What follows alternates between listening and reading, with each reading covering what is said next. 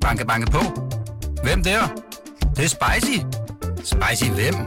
Spicy Chicken McNuggets, der er tilbage på menuen hos McDonald's. Badum, bom, tji.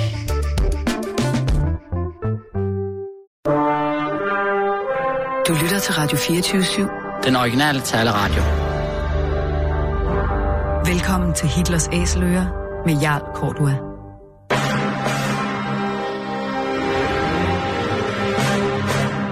Velkommen til programmet Hitlers Æseløer, et program om bøger om den anden verdenskrig. Mit navn er Jan Cordua.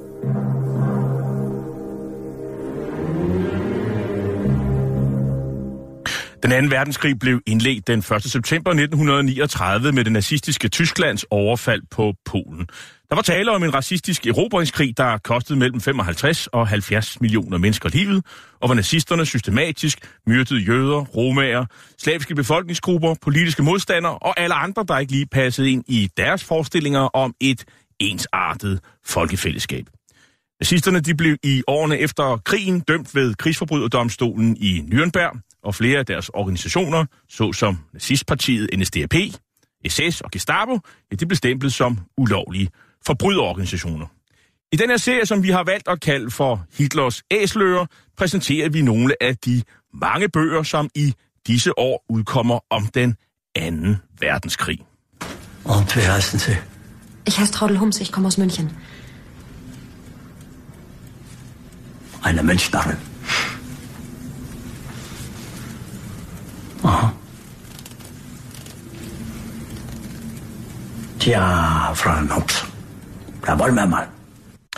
Nå, skal vi prøve at se, hvordan det går? Ja, sådan lyder replikken fra Adolf Hitler i skikkelse af skuespilleren Bruno Gans. Og det vi hørte var nemlig en lille bid fra den tyske spillefilm Der Untergang, hvor Hitler for første gang møder sin nye sekretær. En sekretær, hvis iagttagelser af sine tre år i massemorderens tjeneste stadigvæk vækker stor interesse.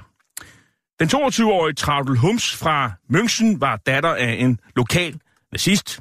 Hun var dog selv mere interesseret i dans. I 1942 så flyttede hun til rigshovedstaden Berlin, hvor hun via en bekendt til topnazisten Arthur Bormann kom til en slags optagelsesprøve som sekretær for det tredje riges diktator Adolf Hitler. Hun bestod og blev antaget, og de næste tre år, ja, der oplevede Traudel Hums, som i mellemtiden giftede sig til efternavnet Junge, Nazi-Tysklands og Hitlers sammenbrud på allernærmeste hold. Det sker i hendes bog, eller man kan læse det i hendes bog, Bis zur letzten Stunde, der på dansk er oversat til den til den bedre ende, og den er udkommet på forlaget Lindhardt og Ringhof senest i 2015. Traudel Junge og hendes bog er netop blandt hovedkilderne til filmen Der Untergang, en film, der dog især fokuserer på Hitlers sidste tid i førerbunkeren i Berlin. For i bogen er læserne også med i de par år, hvor Hitler faktisk for det meste opholder sig i Wolfschanze, eller Ulveskansen på dansk, nær byen øh, Rastenburg i Østpreussen.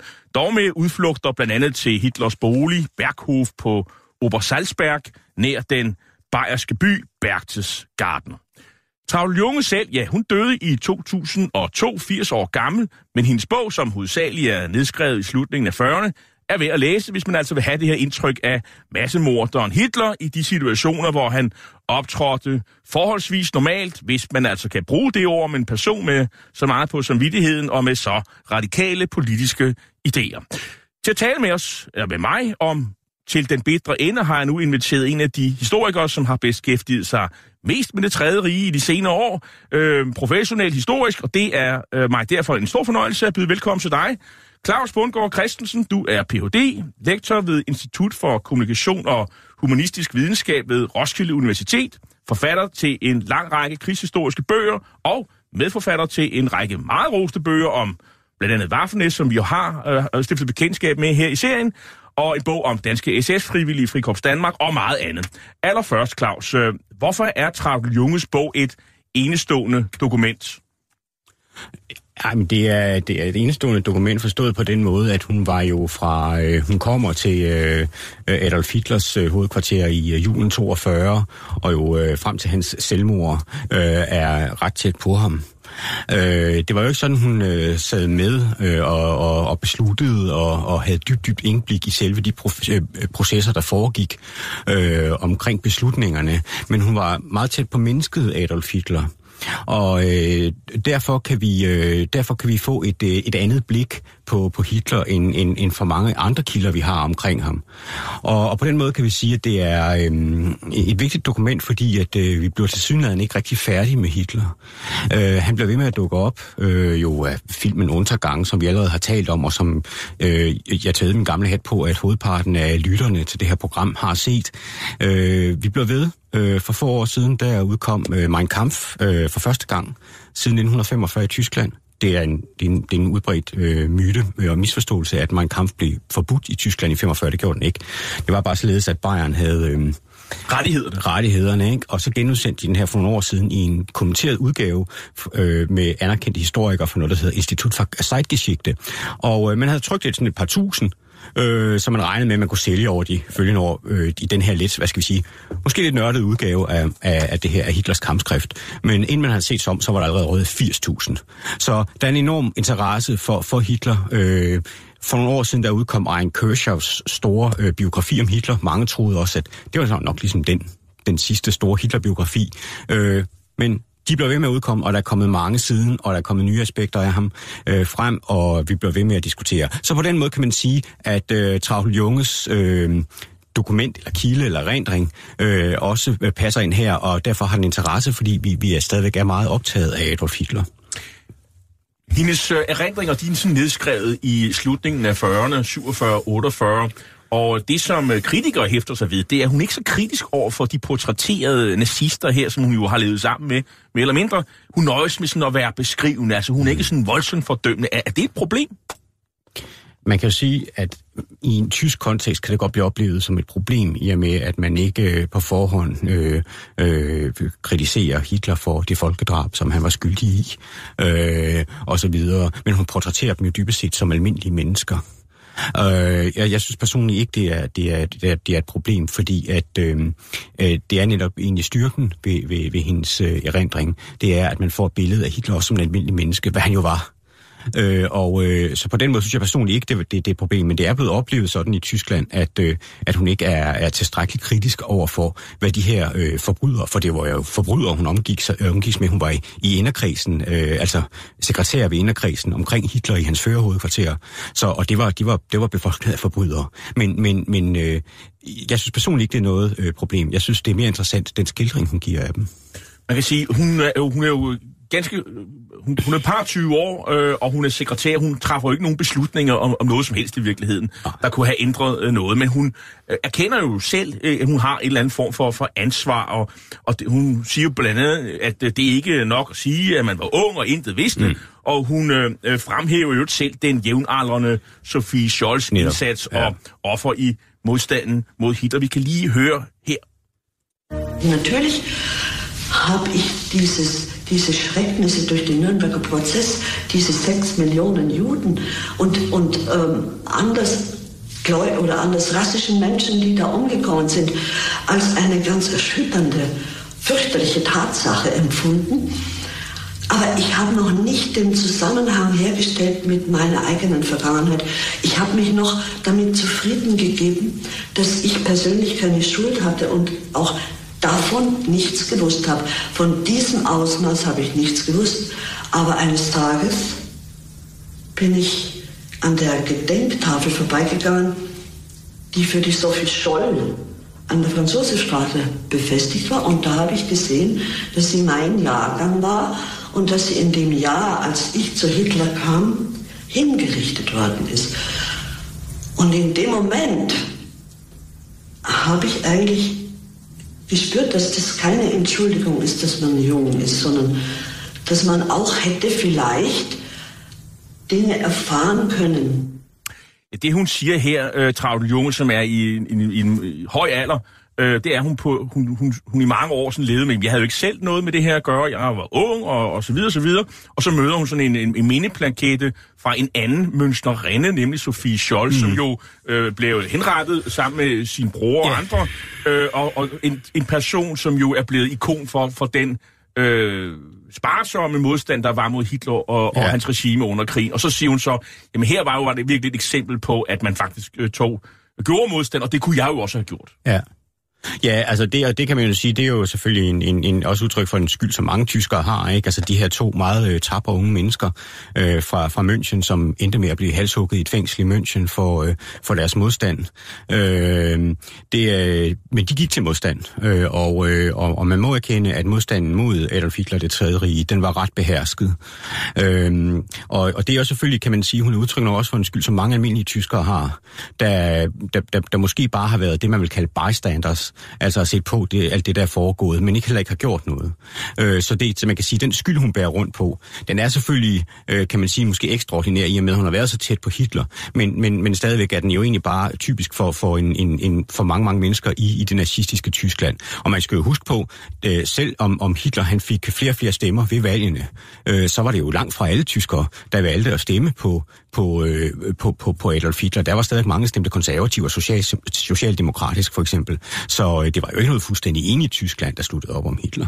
Vi skal lige starte med hovedpersonen. Hun, hedder, hun er jo født Gertraud Hums, altså det bliver så til Traudl, øh, og hun bliver senere hen til Traudl Junge.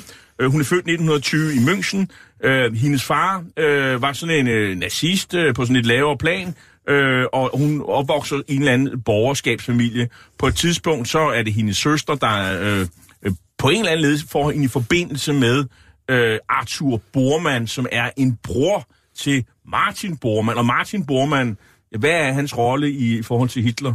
Ja, men han var meget tæt på Hitler og havde stor indflydelse på Hitler og var højt placeret i, i, øh, i øh, det tyske nazistparti og, og var faktisk frem helt, til, helt til, til, til slutningen øh, nede i bunkeren i Berlin. Der var han meget tæt på Hitler, så han var en, en særdeles øh, magtfuld person. Men det interessante er, at øh, både Arthur og Martin, det, selvom de er brødre, så afskyr de hinanden, og det fortæller hun jo også om, at øh, der foregår en magtkamp mellem de to brødre, som er øh, oppe i, i, i nazi-hierarkiet. Men øh, hun kommer til den her optagelsesprøve, hun får jobbet. Hvad er det, hun skal? Hvad er det, de sekretærer, som Adolf Hitler han bruger? Hvad, det, hvad, hvad går jobbet ud på? Jo, men altså, hun, er, hun, hun udfører sådan set bare almindelig sekretærarbejde. Hun skal øh, demonstrere, at hun er dygtig til at skrive på skrivemaskiner, og i stand til at stenografere og så videre.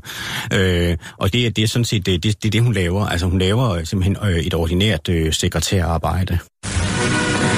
Der Führer überreicht in seinem Hauptquartier dem General der Waffen-SS, Obergruppenführer Eike, das Eichenlaub zum Ritterkreuz des Eisernen Kreuzes.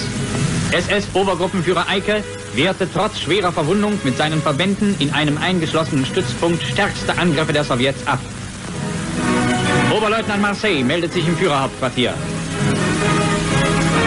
Der Führer verlieh dem hervorragenden Jagdflieger anlässlich seines 101. Luftsieges als 12. Offizier der deutschen Wehrmacht das Eichenlaub mit Schwertern zum Ritterkreuz des Eisernen Kreuzes. Der 22-jährige Offizier errang seine Erfolge ausschließlich im Kampf mit britischen Gegnern. Der Führer lässt sich von dem tapferen Jagdflieger Einzelheiten von seinem Einsatz in Nordafrika berichten. Oberleutnant Marseille gilt als der gefürchtetste deutsche Jagdflieger in Nordafrika. Ja, vi hører her tysk ugerevy med billeder af Hitler i førerhovedkvarteret i Ulveskansen. Han uddeler ridderkors, blandt andet til en af sine mange bødler, SS-obergruppenfyrer og SS-general Theodor Eike. Han er blandt andet meget andet leder af korsetlejren Dachau, men også leder af SS-division Totenkop, og så har han fået det her øh, øh ridderkors for at have afværet et sovjetisk angreb, og, øh, og så bliver der også delt noget ud til flyveresset en oberleutnant Marseille, fra Luftwaffe, der har fået sin sejr nummer 101 i luften. Hvad laver Hitler ellers i Ulveskansen i Østpreussen? Øhm, for det er jo der, han opholder sig det meste af tiden, Claus Bundgaard Christensen. Ja, han opholder sig øh, rigtig meget øh, af tiden, omkring, øh, omkring 800 dage eller sådan noget, så vidt jeg husker, opholder han sig over i Ulveskansen, som jo var det, øh, et af de fremskudte øh, militære hovedkvarterer, der lå ved, ved Rastenburg øh, i Østpreussen. Og øh, altså, Ulveskansen er jo kun, skal det siges, er et af de her såkaldte fører, førerhovedkvarterer, og man skal sige, hvad er et førerhovedkvarter? Jo, men det var simpelthen der, som den militære stab øh, holdt til øh, sammen med Hitler. Og han havde en række øh, førerhovedkvarterer i, i de besatte områder. Den, det mest østlige, det var et, der hed Werwolf, øh, hvor han kun var et par gange. Det lå helt over i Ukraine. Men han havde også øh, øh nogle stykker nede i Tyskland, blandt andet Adlerhorst og, øh, Horst og Felsennest. Og i Belgien havde han også et par stykker, som han, øh, øh der hed, Wolf, øh, der hed Wolfslugt, et eller to, øh, som han, øh, han brugte for i kortere periode. Den ene brugte han dog ikke nede i Belgien, fordi den var nemlig, den stod nemlig øh, og ventede på øh, Operation Seeløve, der var, øh, der skulle være invasionen af England, som jo øh, bekendt ikke blev til noget. Men altså de her, øh, de, de her førerhovedkvarterer, de var, øh, de havde altid, øh, de havde dels beskyttelsesbunkers, og de havde øh, barakker til staben og, og indkvarteringsplads osv. Og øh, den mest brugte af dem, det var altså Ulveskansen, hvor Hitler opholdt sig rigtig meget. Og de er sådan meget skjult for luften? Altså de, øh... Ja, altså man går meget ud af at kamuflere den. Hitler selv øh, var sikker på, at de allierede var klar over, hvornår han var der, og man går meget ud af at, at, at plante træer oven på bunkerne og og kamuflere og så videre. Men man lagde også en, anlagde en særlig jernbane, der førte ind til, øh, til området. Og så havde man øh, en, en række øh, simpelthen forsvarsanlæg eller ringe øh, omkring øh, øh, selve Ulveskansen. Øh, og så ind i det centrale del, der opholdt øh, Hitler sig sammen med inderkredsen. Er det sådan særligt luksuriøst? Øh? Nej, overhovedet ikke. Altså, når man ser på billeder af det, så er det faktisk øh, forbløffende spartansk. Altså, for eksempel den, øh, hit, øh, den bunker, hvor Hitler nær var blevet sprunget i luften i, øh, i, øh, i attentatet, som Stauffenberg udfører i sommeren 44. Øh, det var det, det, kaldte, det blev kaldt den lille barak, og det er simpelthen bare en almindelig træbarak med nogle borer. I hele taget var Hitler jo ikke sådan på den måde sådan, øh, levede han jo ikke ekstravagant, øh, som man nogle gange ser andre diktatorer gøre, sådan, sådan, eller sådan Saddam Hussein-typen og sådan slags. Sådan var han slet ikke. Øh, han omgav sig ikke med sådan en masse vulgære ting nødvendigvis. Øh, han levede egentlig relativt spartansk. Øh, og øh, øh, selv hans øh, sommerresidens, altså øh, ved Berghof, øh, det, det, var da, det var da sådan luksuriøst, men det var egentlig ikke sådan, øh, sådan vanvittigt prangende. Og det var det bestemt ikke i øh, Ulveskansen. Det var et øh, dybest set et militært anlæg, øh, hvor man boede i barakker og i, i, øh, i bunkers, øh, og, øh, og det var altså der, øh, som dagene gik. Hvem opholder sig øh, i, ellers i Ulveskansen? Altså, han er jo ikke alene der. Nej, det er han langt fra. Altså, der er jo helt, der er jo, der er jo konstant øh, øh en, en øh, øh, der er jo store vagtenheder omkring, øh, de, især de ydre perimeter omkring øh, anlægget. Øh, det bliver øh, strengt bevogtet, øh, og øh, der er øh, elitesoldater, både fra Waffen-SS, men også fra Værnemagten, som patruljerer øh, konstant. Øh, og så i den, i den indre del der, der har man så staben, øh, og, og man har en, et hav af sekretærer, altså hvor, hvor Traudl Junge, altså hun er blot en af, af, af sekretærerne. Hitler havde jo forskellige. Øh, øh, og så der er sådan en, en, en, stor stab af mennesker på det her område, der var cirka en, en 2,5 kvadratkilometer, dækker det. Men det er jo ikke kun stabsfolk, der han opgiver sig også med sådan nogle øh, ja, så folk, han kender og gamle venner, så de får en eller anden øh, opgave. Øh, folk fra den gamle kamptid og sådan noget. Som, øh, ja, altså... Da, da, da, så rygklapper vil nogen måske kalde dem. Ja, altså da, det, det, det gør han. Altså Hitler kunne godt... Hitler var, han var ikke sådan en, han var ikke sådan en særlig lyttende person, og han kunne bedst lide at og, og, og, og, og omgive sig med folk, der, der, der gav ham ret. Og det er for eksempel to af hans øh, øh nærmeste stabschefer, det er øh, Keitel og Jodel, de havde begge to øh, det karakteristika, at de, de gav altid Hitler ret. Keitel, han blev da nogle gange kaldt øh, La Keitel, øh, altså Lakaj, øh, fordi han, han aldrig sagde Hitler imod i hans militære dispositioner. Og, øh, så, sådan, og så Hitler, han omgav sig også med en del af de der gamle folk fra, fra kamptiden, og øh, så der var sådan et, et form for hof øh, om, omkring ham. Og så kunne han jo altså, han kunne ikke lide at spise alene. Der skulle altid være nogen underholder, men han var adspredes. Ja, altså han, øh, han, han, øh, han, han brød sig ikke om øh, at, at, at være alene. Altså øh, på nær sådan, han, han havde jo faktisk nogle rutiner gennem de meste af sit liv, i hvert fald som, øh, som, som, som øh, øh, fører i Tyskland. Øh, om morgenen kunne han godt lide at gå sig en tur alene. Øh, om, om formiddagen, sådan cirka mellem øh, 9 og 10, så gik han sådan en lille times tid. Og, og, øh, men, men ellers så, så, så, så omgik han sammen med folk, øh, og det gør han helt til det sidste, også nede i, øh, da de rykker, fra, da førerhovedkvarteret rykker til Berlin, ned i bunkeren, øh, der, der drikker han for altid te med, med, med, med sin sekretær, øh, som han så sidder sådan og smalltalker med dybest set. Øh, men han kunne godt lide de der øh, sammenkomster, hvor de sad og spiste sammen, men det var Hitler, der førte ordet. Og øh, det der sted, øh, Ulveskansen, som vi lige kan opholde os ved, altså det, det, det er sådan meget karakteristisk ved, at øh, der er store dele af året ret mange myg. Så de soldater, der er der, øh, det er så langt væk fra fronten, så det burde man jo sige, det er jo ret behageligt at være. Øh, de kalder det for Myggendorf, fordi mm. der simpelthen er øh, ulideligt mange myg. Mm. Øh, de er tæt på et sumpområde. Øh, der er også et andet øh, særligt karakteristika. Altså Hitler, han vil gerne opholde sig i, øh, i rum, der er kolde. Mm. Øh, sådan 11-12 grader. Det er altid også... Har du noget bud på, hvordan det må kan være sådan? Og... Ja, altså, jeg tager ikke helt svare på, hvorfor han, han, han havde, gerne vil have den sådan særlige temperatur. Det ved jeg faktisk ikke.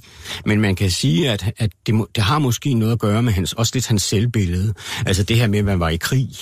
Øh, og man var, øh, han, han betragtede jo sig selv som soldat. Altså læg mærke til Hitler, han går jo øh, efter, i hvert fald efter øh, krigen brød ud, så går han jo altid sådan en ret enkelt feltuniform og meget ofte med sit jernkors fra Første Verdenskrig. Øh, han så sig selv som soldat, og det, det, det passer meget godt, det der med sådan en forestilling om at være på felt, feltfod. Altså man skal leve sådan relativt spartansk og så videre. Så det kan godt have spillet ind. Men øh, på, øh, indimellem, så tager han jo væk fra Ulveskansen. Hvor er det, han tager hen? Altså om, om sommeren er, der jo i, er han jo i perioder med, øh, på Berghof, øh, hvor, han jo, hvor han jo stadigvæk arbejder, men Berghof er ikke noget førerhovedkvarter. Altså det var jo det nærmeste, Hitler kommer på en ferie, øh, når han var der. Men, men stadigvæk, så, så brugte han jo flere timer om dagen på, og, og altså der var to briefinger i løbet af dagen. Det var, det var der altid. De kunne godt tage et par timer, hvor han diskuterer med staben det sidste nye fra fronten osv. osv. Men, men øh, på Berghof, der var det sådan lidt mere afslappet stemning, øh, hvor, man, øh, hvor, man, hvor man nød det, det friske, den friske øh, bjergluft og, og, og gik lange ture og så videre, hvor han også øh, legede meget øh, tid med sin hund. Altså, han havde en hund, han holdt meget af en cheferhund, der hed Blondie, øh, og hvor han også havde tid til sin øh, kæreste, øh, Eva Braun som han jo gifter sig med øh, kort før selvmordet. Og Eva Braun, nu, nu, nævner du hende selv. Hvad, hvad er hendes rolle? Hvad hvilken rolle spiller hun? Fordi hun i offentligheden er hun jo totalt ukendt. Ja, hun er næsten ukendt i den tyske offentlighed. Øh, og øh, vi, man ved i det hele taget ikke ret meget om, om Hitlers kærlighedsliv, men vi ved dog, at han havde nogle øh, forhold øh, gennem tiden. Og, men klart, det, der har betydet mest for ham, det, det, var, øh, det var Eva Braun. Og hun følger ham jo også øh, til det sidste, og, og begår jo, det er jo dobbelt selvmord, der foregår nede i bunkeren. Hun tager, øh, øh, øh bider en cyanidkapsel. Og øh, Eva Braun levede fuldstændig tilbagetrukken liv, altså øh, for offentligheden. Og der er ikke ret meget, der tyder på, at hun egentlig sådan blandede sig noget særligt i, hvad der foregik. Øh, hun forsøgte ikke at bremse øh, øh, det industrialiserede massemord på jøderne eller noget. Hun har formodentlig delt hans øh, ideologiske visioner mere eller mindre. Men, men hun, hun, hun lever et, et meget, meget tilbagetrukken liv. Og, øh, og måske i virkeligheden mest kendt for at tage billeder af, af Hitler i sådan private øh, sammenhæng. Ja, altså der, kendt, der er jo en række billeder øh, fra, øh, og øh, måske mest kendt nærmest filmoptagelser. Der er blandt andet nogle farvefilm, der er optaget nede i Berghof, hvor man kan se de her ubekymrede mennesker.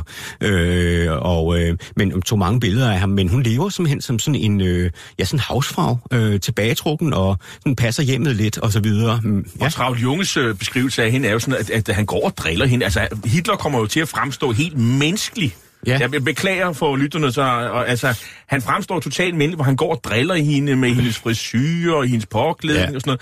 Altså, det, det, det minder jo fuldstændig ja. om et normalt øh, parforhold ja. i virkeligheden. Ja, altså, jeg kan, jeg kan nævne faktisk, at de her, de her farvefilm som fra Berghof, som mange lyttere nok vil, vil kunne genkende, hvis de ser dem, øh, der, der, har man, der var der for nogle år siden øh, nogen, der, der, der fik øh, mundaflæst, hvad de egentlig sagde på, på de her billeder, fordi de er, øh, de er jo øh, de er uden lyd. Øh, men der kunne man, der kunne man jo høre, at øh, Hitler, øh, kunne man se, at Hitler, han, han drillede Eva Braun øh, lidt. Altså, så sagde, lad være med at tage billeder af sådan en gammel mand som mig, og sådan nogle ting, sagde, sagde han til hende. Ikke? Og, og sådan er det jo hele taget, men det er jo meget ofte det her med, at vi glemmer, at, øh, at Hitler bare var et almindeligt menneske, fordi øh, hvis man tænker, noget af det, jeg synes egentlig er de mest øh, fascinerende optagelser med, med Hitler, det er i virkeligheden de skjulte optagelser, der er lavet, da han øh, taler med Mannerheim, altså det, i, i Finland. Og der taler Hitler jo med en ganske almindelig stemme. Han er ganske almindelig menneske at høre på, men ellers altid, når man hører ham tale, så står han jo og råber og holder taler. Og, og hysterisk. Og hysterisk, ikke? Men der, der, er han, der er han jo det der ganske almindelige menneske, og det er jo det, som Travle Junge kender ham som et ganske almindeligt menneske. Ja, fordi hun beskriver ham, hun, ham jo nærmest som, øh, som morsom og opmærksom. Ja. Han er opmærksom på sekretærernes behov, på ja. sine omgivelsesbehov. Ja. Altså øh, ikke den her stjernepsykopat, som vi jo øh, er enige om nærmest, og den kasse han har en masse menneskelige træk.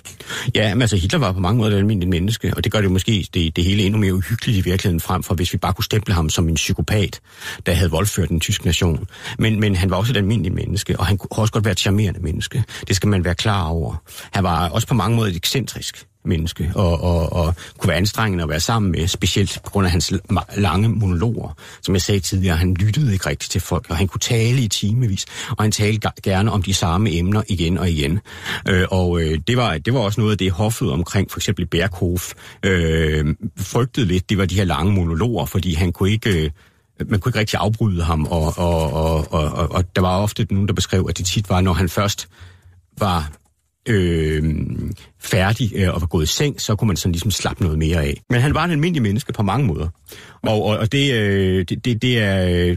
Det, det må man jo øh, erkende. Og alt tyder på, at han var en, øh, en, øh, en, en, en venlig arbejdsgiver over for, for sin sekretær.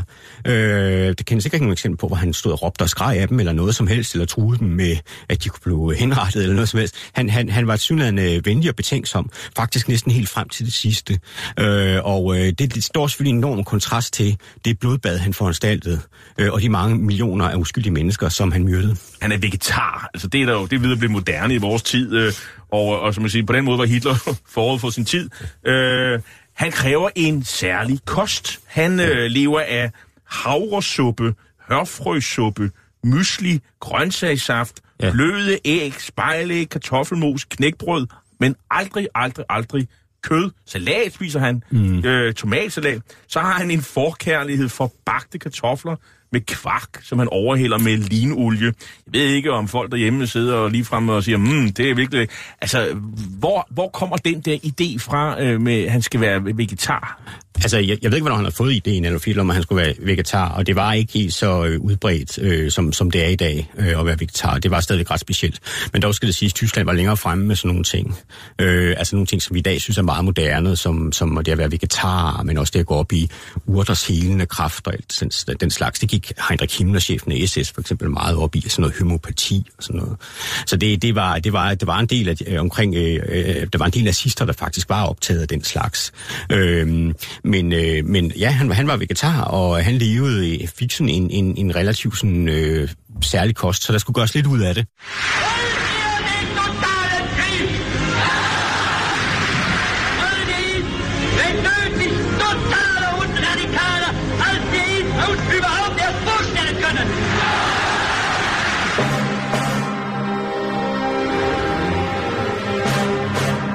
Du lytter til Hitlers Æseløer på Radio 24-7, et program om bøger om 2. verdenskrig med Jarl Cordua.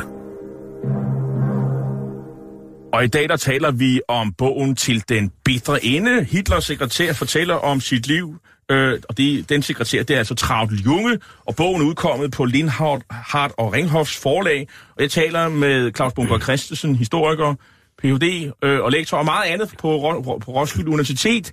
Øhm, og vi er nået sådan til at beskrive Hitlers mange øh, sære vaner. Han er også fanatisk øh, anti-ryger i øvrigt. Mm. Øhm, og, øh, og han har jo sådan en, en øh, særlig kok, der, der kan øh, give, øh, diske op med de her lækre øh, vegetarretter, som han har en øh, særlig øh, forkærlighed for. Og når han skal rigtig slå sig løs, jamen så drikker han ikke spiritus, øh, men æblete og kommende Øhm, og så er der en, en anden ting, der er øh, også øh, lidt bemærkelsesværdig.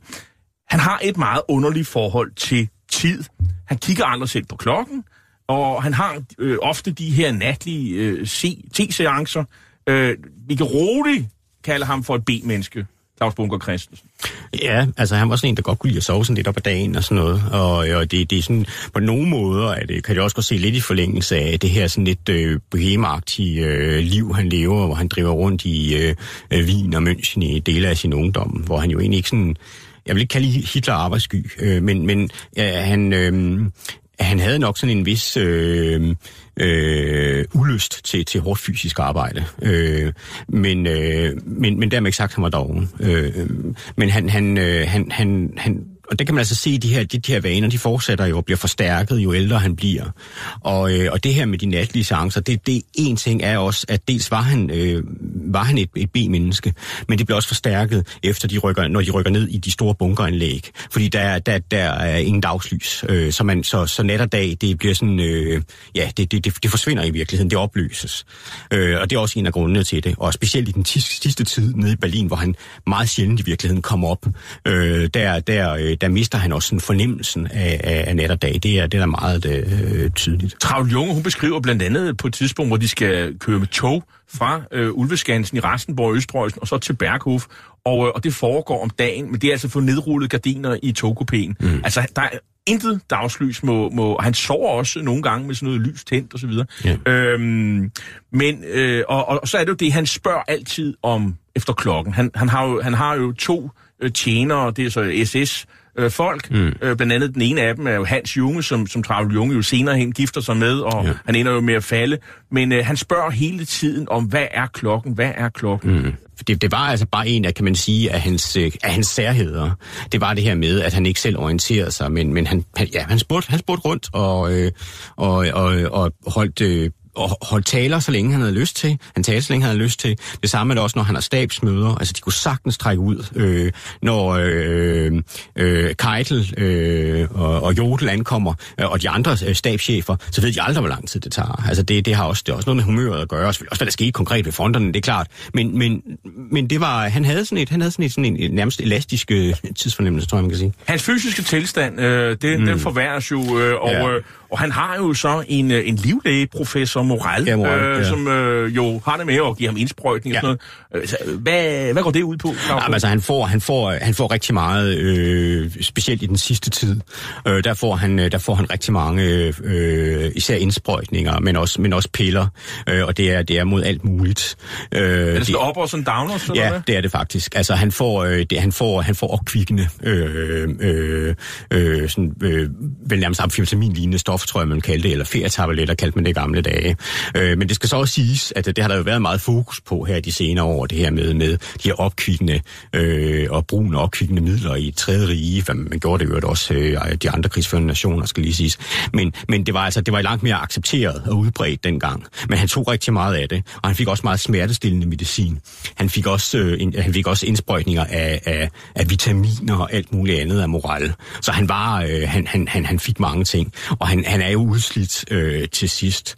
Øh, og det er jo også det, kan man sige, sådan i øh, Untergang-filmen skildrer meget godt den her syge mand, men øh, som man måske husker med hånden, der hele tiden ryster ukontrollabelt, men det gjorde den også i virkeligheden. Hvis man ser på nogle af de senere billeder, så kan man ofte se, at han har hånden på ryggen simpelthen for at holde den der rysten skjul. Ikke? Så, øh, så han var, han var, øh, han var slidt ned. Traut Junge, hun øh, beskriver blandt andet også det tidspunkt, øh, med, med hvor slaget, hvor resultatet af slaget ved Stalingrad jo ligesom øh, kommer til øh, erkendelsen i, i førerbunkeren der, og der, der hulker han øh, næsten, han er en meget træt og gammel mand, skriver Traut Junge, der hun, så, så det gør et åbenbart, og det kan man jo godt forstå, et stort indtryk mm. på ham, så måske ved han allerede det, at det er ved at være slut. Øhm, øh, men han, han er jo interesserer sig jo også for hendes privatliv, altså da han jo hun gifter sig jo pludselig med en af hans SS-folk. Det er jo noget, hun opfordrer ham til. Øh, han, hans junge, lige kort, jeg sagde før, han var en af hans øh, øh, det er ikke en sekretær, det er jo sådan en, en, en personlig oppasser. De Ja. er to. Øh, men han vil gerne væk øh, fra, fra Adolf Hitler. Har du noget bud på, hvorfor øh, det, det sker? Altså, det, øh, er- det er et godt bud kan være, i at han er SS-mand, øh, at han er så ideologisk øh, fyldt af kampgejst, at han mener, at han skal ud og gøre sin del ved fronten. Altså, der, der, var, øh, der var selvfølgelig rigtig mange øh, soldater, der var omkring Hitler og vagtkorps osv., der måske der stillesind egentlig var glade for, at de ikke lå øh, ved, ved, ved, ved Østfronten øh, foran den røde her, øh, men, men, men, men var, var i sikkerhed i baglandet. Men der var også rigtig mange øh, af, af, af soldaterne, både i værnemagten og i Waffen-SS, som var stærkt ideologisk motiveret. Og det kan sagtens have været det ideologiske motiv, der har gjort, at han synes, han, han, han burde melde sig, øh, og ligesom alle andre, frem for at, at gå her ved etappen, eller som man siger, eller bag ved, ved fronten og i sikkerhed. Og her er igen et eksempel på, at Hitler han har sådan nogle følelser, fordi han kan simpelthen ikke fortælle øh, Travl Junge, hendes mand er faldet. Det, det er simpelthen, der, altså, det, det er han meget ked af i mm. virkeligheden. Øh, det kan man jo godt forstå, men ja. Det er igen sådan et, et menneskeligt øh, træk. Ja. Øhm, han får jo også nogle gange nogle prominente øh, gæster fra udlandet. Blandt andet så er der et slot, der hedder Klesheim nede i, i Østrig, hvor øh, Mussolini blev modtaget og andre. Mm. Han er jo ikke nogen stor fan af de italienske allierede. Han, han kalder dem for en bande karakterløse subjekter, mm. og befolkningen er meget doven, mener han. På et tidspunkt så holder han jo fødselsdag. Øh, det er jo sådan en helt særlig kapitel i bogen, øh, de der fødselsdage. Nogle gange så foregår de op på, på Berghof. Øhm, Øh, de drikker jo sød vin, og, og han render jo, går ud og besøger sårede soldater, og så vælter det ind med, med gaver, øh, som fordeles blandt de trængende, og Men der er jo det problem med, at det ofte er madvarer, som han får, og mm. man kan jo næsten regne ud, hvorfor at han, han ikke selv går ombord i alle de der madvarer. Og det er jo fordi, at de øh, kan risikere at være fyldt med gift. Ja. Øhm, Hitler, han øh, taler jo i, øh, i øh, tit, eller ikke så tit i radioen, men øh, på et tidspunkt, så får han jo en, en god anledning til at gøre det. Første Volksgenossen og Genossinnen. Zeichen zum gefühlten Male in ein Absatz auf mich geplant und zur Ausführung gekommen ist. Wenn ich heute zu Ihnen spreche, dann geschieht das aus zwei Gründen. Erstens, damit Sie meine Stimme hören und wissen, dass ich selbst unverletzt und gesund bin. Zweitens, damit Sie aber auch das Nähere erfahren über ein Verbrechen, das in der deutschen Geschichte seinesgleichen sucht. Eine ganz kleine Clique ehrgeiziger, gewissenloser und zugleich unvernünftiger, verbrecherisch dummer Offiziere hat ein Komplott geschmiedet, um mich zu beseitigen und mit mir den Staat praktisch zur deutschen Wehrmachtsführung auszurauben.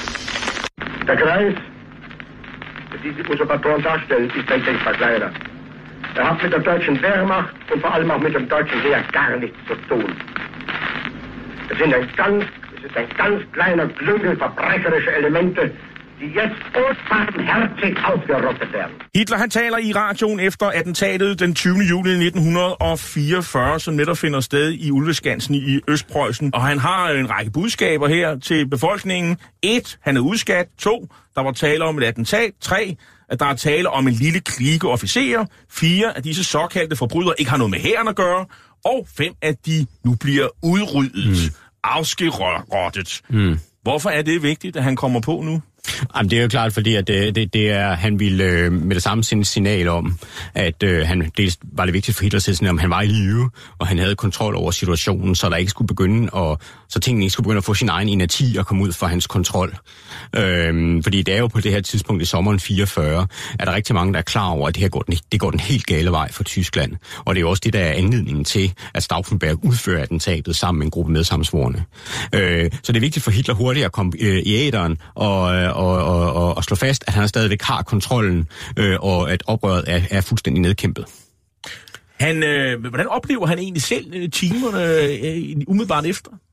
Ja, men han er, øh, han, han er, han, han bliver, han bliver, øh, han bliver, som man også næsten kan høre af talen, han bliver ekstremt vred øh, og øh, reagerer øh, også uhyre aggressivt og hævngærigt øh, over for både de øh, medsammensvorenes øh, øh, familier og de medsammensvorene selv, der bliver, der bliver, øh, der bliver stort set alle øh, henrettet simpelthen. En, øh, en, af de, en af de ting, som er undret mig i bogen, det er, at hun fortæller faktisk, altså Travl Junge, at, at i starten, så tror han simpelthen, de, der taler om en ulykke. Øh, og det er virkelig overraskende for ja, mig. Ja, det, det er meget overraskende, og jeg synes også, øh, det er en... Øh, man kan selvfølgelig ikke afvise, at, at øh, han har troet det, øh, men jeg, det, det, det, jeg synes også, det er ret forbløffende i og med, der jo har været adskillige attentatforsøg på ham øh, i tidens løb. Det her er jo bare det eneste, der faktisk er ved, er ved at lykkes. Faktisk er det sådan, at han forlader en af sine andre fører hovedkvarteret, øh, det der hedder Werwolf, øh, der lå i Ukraine, som vi talte om lidt tidligere. der er der faktisk nogen, der får plantet en bombe ombord på det fly, som skal flyve Hitler væk øh, fra Werwolf. Øh, det eneste problem er bare, at bomben gik aldrig af. Øh, så, øh, så, så der skete ikke noget. Så det er ikke... Så Hitler var jo godt klar over, at der var nogen, der ville ham til livs, og på samme måde også som med gaverne. Altså han havde jo simpelthen som, øh, som konger i, øh, i for eksempel i, i middelalderen eller renaissancen i Europa, der havde, øh, Europa, der havde man sådan folk til mundskænke, simpelthen, der smagte på maden for at sikre sig, at der ikke var gift i. Så han, han, var, øh, han, var, han var meget paranoid. På et tidspunkt i 1944, så rykker man igen til Berghof i, i Bayern, og øh, også fordi Hitler han formentlig skal adspredes. Han øh, bryder sig ikke om mu- musik, øh, bortset fra Wagner. Det skulle da lige være Donkey Serenade eller Æselserenaden her med Egon Kaisers tansorkester og referansangeren Paul Dorn.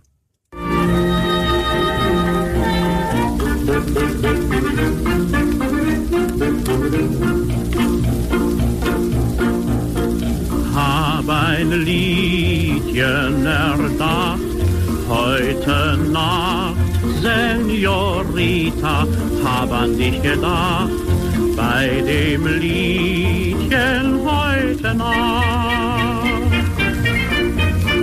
du bös auch mit mir.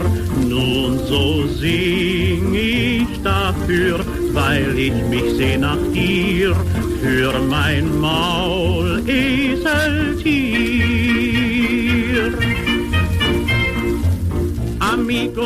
Ja, der er jo en hel del øh, beskrivelser i Travl Junges bog om, øh, om Hitlers øh, som siger, private forhold. Og det meget af det, det, det private, det udfolder sig netop på, på Berghof. Der er mange beskrivelser af, hvordan han vil adspredes øh, med de gæster, han inviterer derop. Men han var aldrig tale om politik. Mm. Øh, og på et tidspunkt, så er der en ret pinlig situation, øh, nemlig fordi Baldur von Siraks hustru, Ja. ja, hun nævner jo øh, jødernes forfærdelige skæbne i Amsterdam, som hun har overværet. Ja. Og Hitler, han reagerer, hvordan? Ja, ja, det, ja, det gjorde han meget tydeligt, at det var ikke noget, der skulle tales om. Øh, og, og, øh, det er, og man kan sige egentlig, at det, der, det, det, den episode her, sådan en berømte episode ved Berghof, fordi det er sådan det eneste sådan kendt eksempel, vi har, at, at folk øh, øh, om, hvad skal vi sige, øh, om, omkring Hitler, i det her tilfælde så Bando von Chirac, der var øh, leder blandt andet Hitlerjugend. Øh, Og på det her tidspunkt er gavlejder han er en gavlejler, ja. Øh, og øh, det, det er de eneste eksempler, vi har på folk der, der, fra, fra, fra, fra toppen, der, der, der, der tager det her op med Hitler. øh, og øh, det, er, det, det, det gør han meget tydeligt, at det skal, det skal der ikke tales om. Øh, og det var, en, det var en ekstrem pinlig episode. Øh, sådan blev det opfattet af de omkringværende øh, gæster. Øh, men det passer meget godt med, med det, vi ved omkring øh, om holocaust og folkedrabet. Altså, det var ikke noget, man talte ret meget om.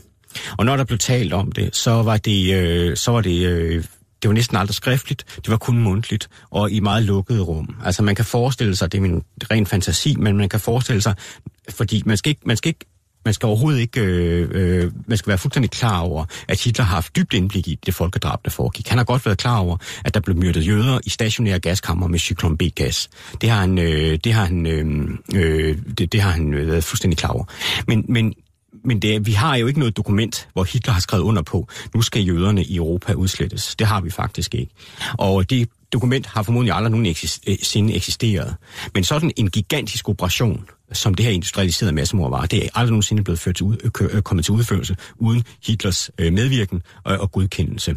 Og jeg forestiller mig for eksempel, at det er noget, som øh, chefen for, for SS, øh, Heinrich Himmler, øh, som besøgte Hitler mange gange på Berghof, øh, og de to har, har gået og, og sludret og talt om, mens de gik en tur med Blondie, øh, uden andre tilhører stort set.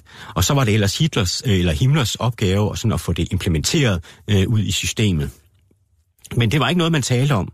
Øh, det, det var det ikke. Man kan også gå se film deroppe, og det gør Eva Braun meget ud af, og der hver aften kl. 8 kan man se film, men han skal ikke se nogen film, fordi han vil jo ikke, han skal ikke have nogen fornøjelse under krigen. Det er Hitler meget bevidst om mm. øh, selv, men alle andre kan godt få lov til at se film. Nogle af dem er ovenikøbet for, forbudte. Og, øh, men, på, men, men, men selvom man er her i Berghof, der kan man faktisk også øh, mærke, at krigen øh, øh, kommer tættere og tættere på.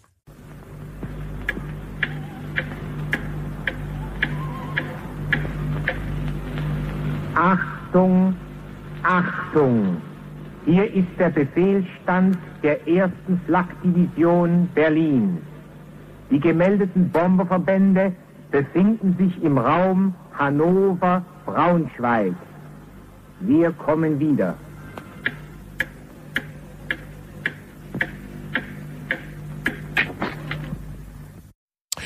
Ja, det man kunne høre her lidt tikkende, det er øh, det, man kalder for gavlejderen stønne. Tik, tik, tik. Øhm, og øh, det var i hvert fald sådan i jargonen.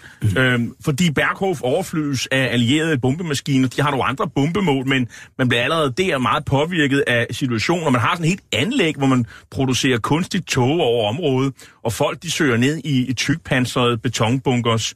Øh, München bombes i øh, januar 45, og det påvirker specielt øh, både Junge og naturligvis også Eva Braun, de er jo begge to fra München. Mm. Og Hitler, han ser aldrig selv bombeskaderne. Det fortæller Travl Junge. Øh, og han er optaget af øh, gengældelse og de der øh, vidundervåben. På et tidspunkt øh, så pakker Ulveskansen sammen, og så flytter man kort vej til førerhovedkvarteret i Taunusbjergene i Hessen. Og så senere hen, så flytter man hovedkvarteret til Rigskanseliets bunker. Øh, og det er der nogen, der mener, er, øh, der er nogen, der fortæller en vidighed om det. Det er praktisk, at det er i Berlin, fordi så kan man tage S-toget fra Østfronten til Vestfronten, øh, fordi nu er øh, man så tæt på, at det er ved at være afslutningen. Det, hvad er det for et sted, Rigskanseliets bunker? Der er jo 11 meters øh, tyk jernbeton, blandt andet øh, Claus Bunker Christensen. Ja, altså det, er et, øh, det, var, det var et øh, anlæg, der gradvist var blevet øh, udbygget, øh, men øh, som på det tidspunkt, hvor Hitler øh, rykker ind i det, er blevet øh, er, øh, ganske omfattende. Det var et virvar af gange og små rum. De fleste rum var faktisk øh, relativt øh, små, øh, og det var et øh, sted, som i og med, det var en bunker, der lå langt ned under jorden, der kom aldrig dagslys ind, så det var altid kunstig belysning. Og mange steder, der var der også, øh, der var der, der, der var heller aldrig sådan rigtig helt ro, at man kunne næsten altid høre øh, øh, luftrensemaskinerne og øh, generatorerne, der kørte og summede, og øh, folk, der gik løb rundt på gangene øh, og så videre. Så det var sådan et, øh, det var sådan et, et, et, et helt særlig øh, stemning, øh, der var nede i den her bunker. Så han beskriver alle, der var en, øh, der var en del af livet dernede. 20. april 1945, der kan Hitler holde sin, øh, sidste, 56, sin sidste fødselsdag. Han bliver 56, mm. og det er det, han begynder at diskutere med sig selv og sine medarbejdere, om han skal forlade Berlin. Mm. Øh, og det skal han ikke. Og øh, hvorfor tror du, eller hvad er hans begrundelse for ikke at forlade Berlin? Jamen, altså, han, han, øh, han, han, han, han, man ved, at han, han sådan, øh, var lidt vælsindet omkring det. Han, han overvejede en periode faktisk at komme til øh, området i et sted i Alberne, blandt andet. Men øh, han vælger alligevel ret hurtigt at, at, at blive i, i hovedstaden øh, og kæmpe der til, til øh, sidste patron. Og det er også en erkendelse af, øh, dels var det en frygt for, at øh, den sidste modstand skulle bryde sammen, hvis det, hvis det kom frem, at Hitler havde forladt øh, det tyske, den det, tyske rigshovedstad. Øh, men det var jo også en erkendelse af, at det var ved at være slut. Og, øh, og Hitler valgte så at, at blive øh, i førerbunkeren og, og tage slaget øh, derfra.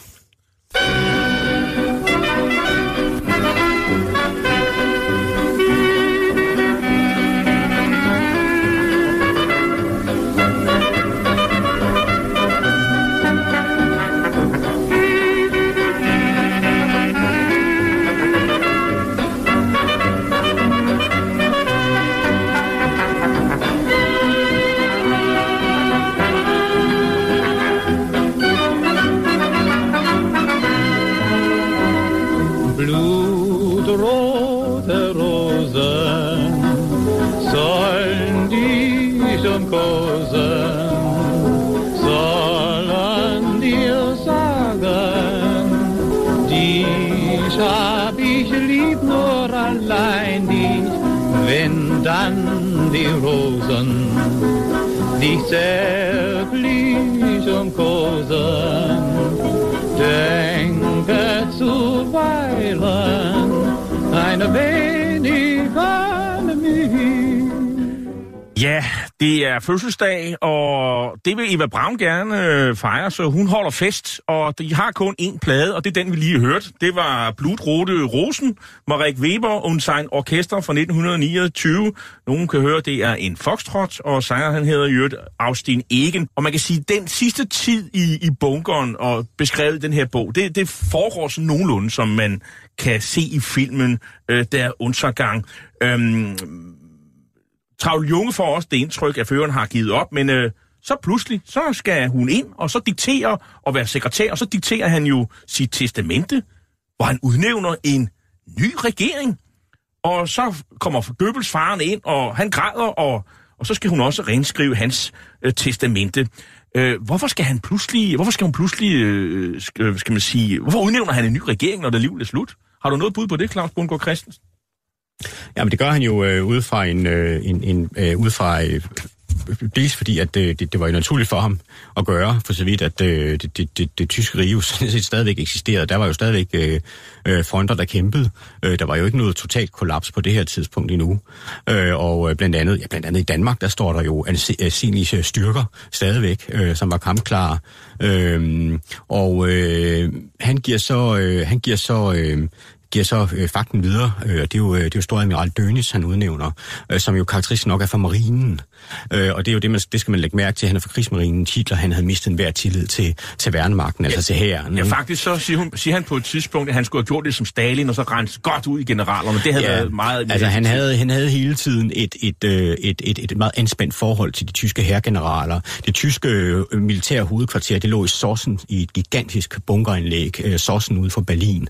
Øh, og, øh, og Hitler, han omtalte det ofte, som når der kom nyt derud, øh, derudfra, som stanken fra Sossen, kaldte han det. Og, øh, og det siger noget om, hvor, hvor, hvor et hvor anstrengt forhold han har. Og det, der var, det mistillid, mellem, der var mellem herregeneralerne og Hitler, det blev større og større, og det er derfor, han udnævner øh, øh, en relativt øh, ukendt øh, admiral, øh, eller storamiral Dönitz, til at være hans øh, efterfølger. Øh, men det er jo heller ikke for eksempel Himmler, han udnævner, øh, chefen for SS, som Himmler jo sandsynligvis øh, eller havde, selv havde forventet, at han ville blive hans efterfølger. Men det blev det altså ikke.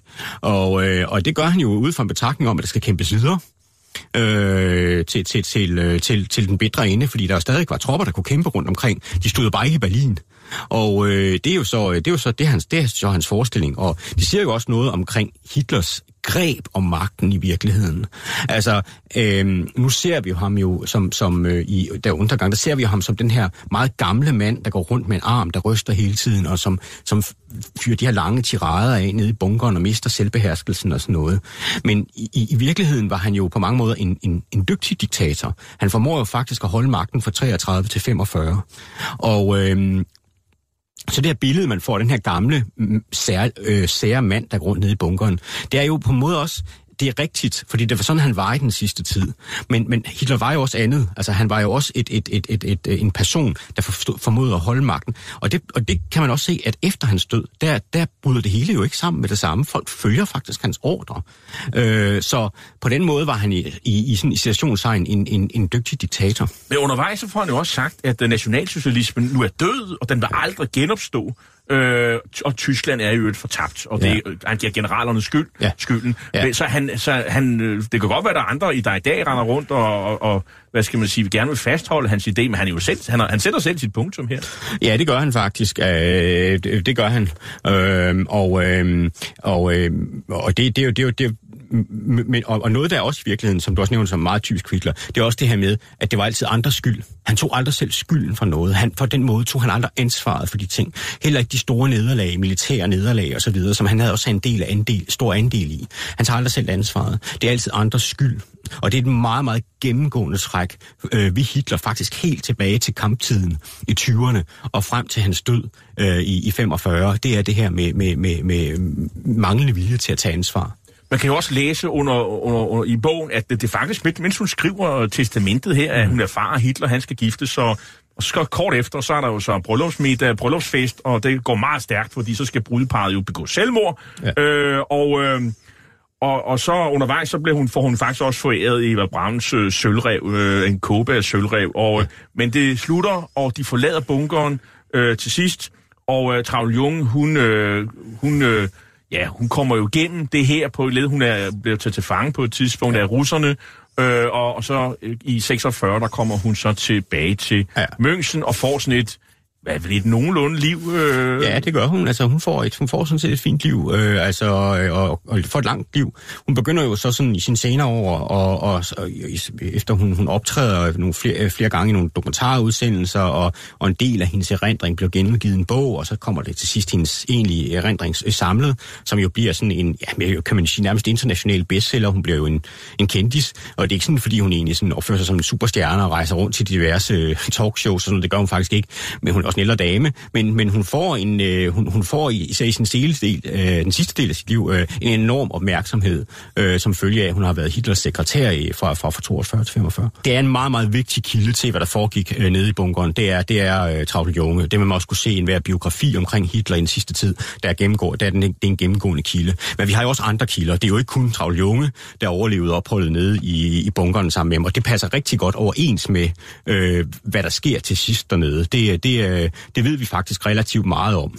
Øh, og øh, det det, det er en, øh, det vil jeg sige, at Travel Junges øh, erindring, den, den kan bestemt godt bruges til at få et indtryk af Hitlers sidste tid, men også Hitler før han, han, han, han, han, han forlader Ulveskansen og tager til Berlin. Tak skal du have, Claus Bunker Christensen, historiker, fordi du kom og talte med os i dag om øh, bogen til den bedre ende. Hitlers sekretær fortæller om sit liv. Øh, en bog, om der er skrevet af Hitlers sekretær Traudl Junge, og bogen er udkommet på Lenhardt og Ringhoffs forlag. Hitlers æsler er slut for i dag. I teknikken sad Jens Marot, og jeg hedder Jarl Cordua, og er vært og tilrettelægger programmet. Du kan genhøre dette program og de andre programmer i serien som podcast via radio247.dk. Vi slutter med musik fra filmen Der Untergang, og den tyske er lavet af den tyske komponist Stefan Zacharias. Musikstykket hedder Des Führers Sekretärin, sekretær for føreren. Tak for i dag.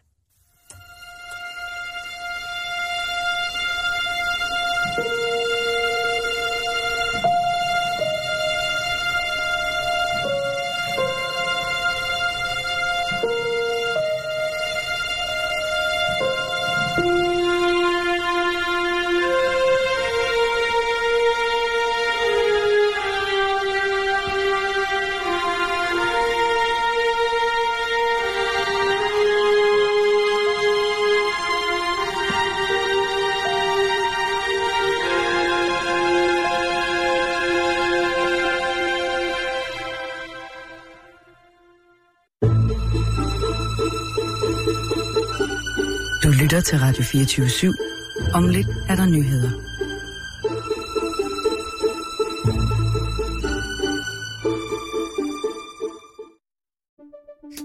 Banke, banke på. Hvem der? Det, det er spicy. Spicy hvem? Spicy Chicken McNuggets, der er tilbage på menuen hos McDonald's.